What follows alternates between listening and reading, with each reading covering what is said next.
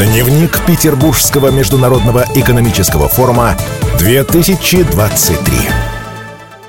Приветствую всех. Комсомольская правда продолжает работу на Петербургском международном экономическом форуме. У микрофона Алексей Иванов. И в нашей студии Алексей Викторович Поросына, генеральный директор компании Норсофт. Это дочернее предприятие Норильского никеля по разработке отечественных IT-решений.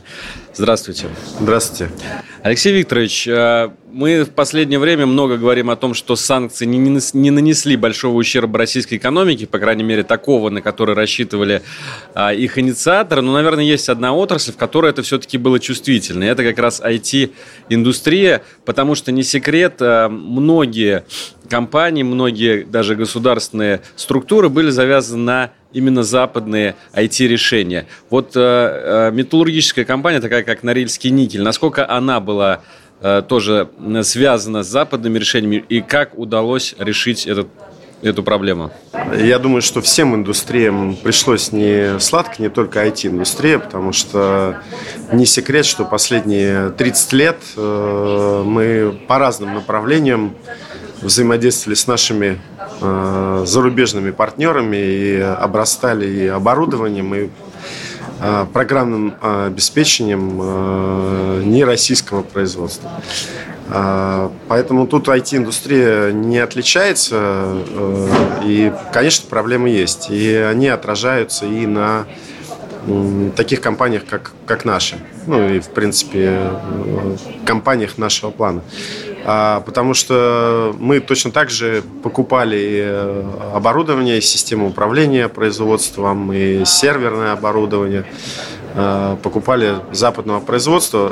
Мы бы, может быть, и российское покупали, да, но у нас, как обычно, российское не сильно развивалось.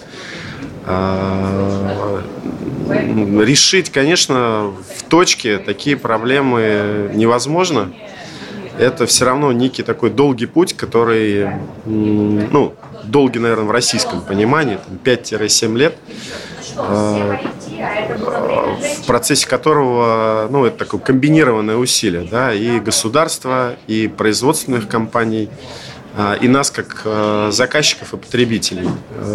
И тут могу сказать, что задел есть, история с, э, начинающийся там с 2014 года, ну, кого-то все равно встряхнуло.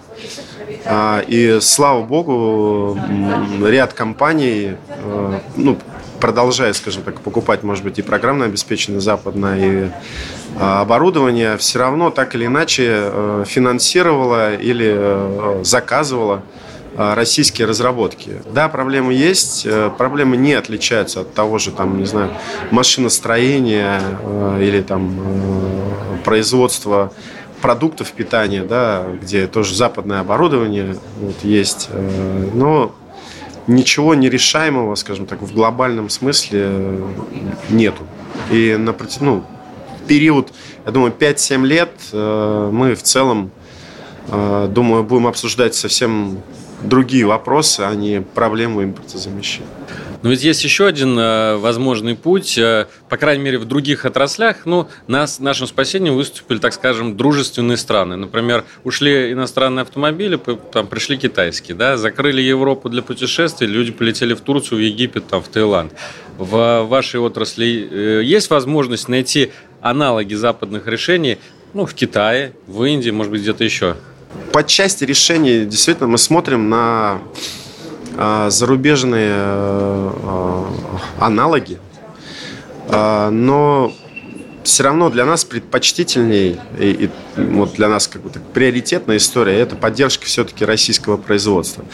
Пока мы где-то пользуемся, скажем так, дружественными странами для импорта э, запасных частей или там в небольших масштабах оборудование, которое нужно для модернизации того, что ну, прямо уже сейчас нужно сделать. Но так или иначе мы все равно смотрим на э, российских производителей и оборудование, и э, программное обеспечение. Насколько государство сегодня помогает этому, этому процессу, ну, то есть созданию э, российского программного обеспечения? Это же могут быть тоже разные варианты, начиная от налоговых льгот и заканчивая, допустим, госзакупками.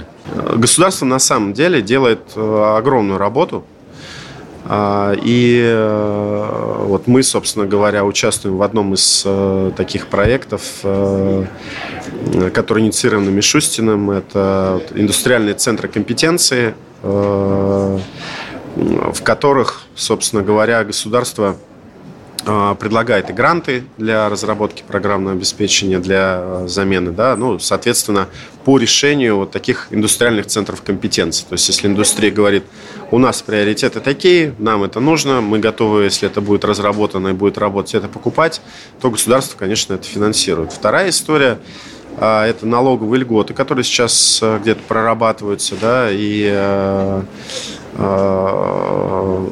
надеюсь, будут реализованы э, для тех компаний, которые э, целенаправленно внедряют российское программное обеспечение. И, надеюсь, э, по оборудованию такая же история будет. А почему это важно?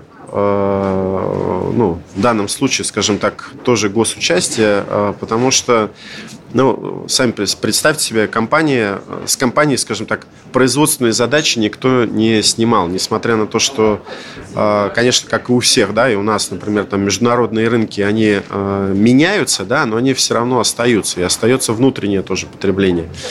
А, плюс многие компании, скажем так, для реализации там, экологических программ и для модернизации устаревшего оборудования начали большие инвестиционные проекты, ну, не IT, а именно производственные проекты, очень капиталоемкие и долгие. Вот. И сейчас, когда приходит вот эта история, она тоже требует денег. Государственная поддержка она нужна. А, вижу, что государство работает в этом направлении достаточно активно. Вот. И надеюсь, что эти меры нам а, помогут продолжить работу, да, и системно вот за 5-7 лет поменять, э, перейти на российские платформы. Есть еще две темы, которые тоже сейчас на повестке дня, их э, постоянно обсуждают, в том числе и на этом форуме. Это вопросы экологии, вопросы кибербезопасности. Вот какие э, есть IT-решения? Наша компания, как социально ответственная и, скажем так, компания, которая понимает и любит те регионы, в которых она работает, и ну, в наших компаниях работают династии, которые вырастают да, в тех регионах, в которых мы работаем. Естественно, что компания думает про это и э, вкладывает э, огромные деньги да, для э, создания э, систем, которые улучшают экологию. И, естественно, IT здесь не позади, да, мы э, стараемся тоже работать в этом направлении.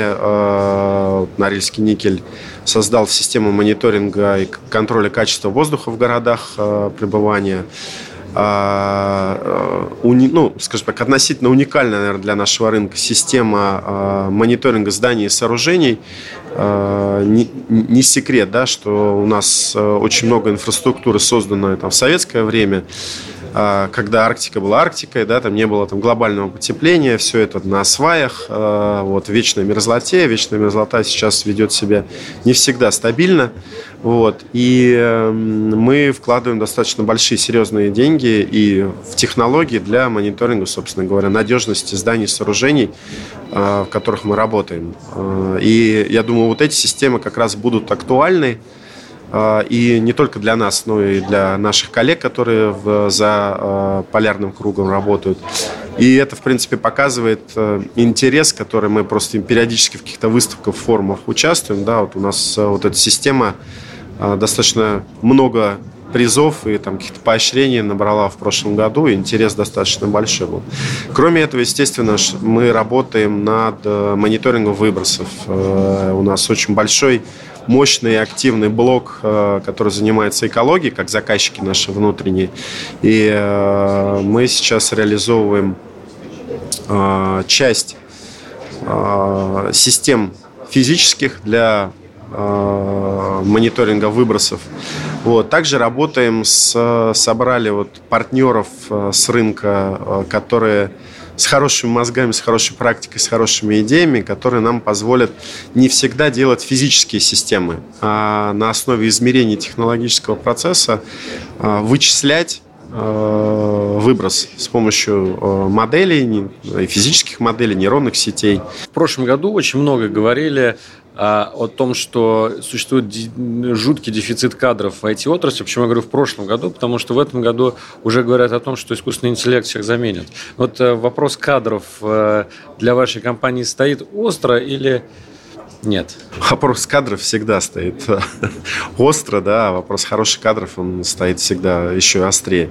С точки зрения кадрового голода, да, у нас много IT-специалистов, но, наверное, у нас не очень много скажем так, э, разработчиков, да, которые вот в первую очередь э, Эм, создали этот дефицит, да, э, вот, потому что разработчики, как правило, народ нежный, да, и творческие, в общем-то, все побегали. В Норильском никеле э, айтишники такие же суровые, как норильский климат, поэтому вот у нас там практически потерь с этой точки зрения не были, вот, и, э, и компания в этом, скажем так, помогала и там и морально, вот, и культурно, вот, поэтому мы, в общем-то, сильно больших потерь не понесли и работаем по двум направлениям, то есть и комф- повышение комфорта самого города и э, создание возможности остаться внутри компании, приносить пользу, что я вот верю и там всеми руками за это борюсь, что вот это прям качественные эксперты, они нам нужны, должны оставаться в компании, вот, но уже в другом там каком-то качестве. Спасибо большое. Алексей Поросына, генеральный директор компании Норсов, дочернее предприятие Норникеля по разработке отечественных IT-решений, был в нашей студии. Спасибо да, вам. Спасибо большое.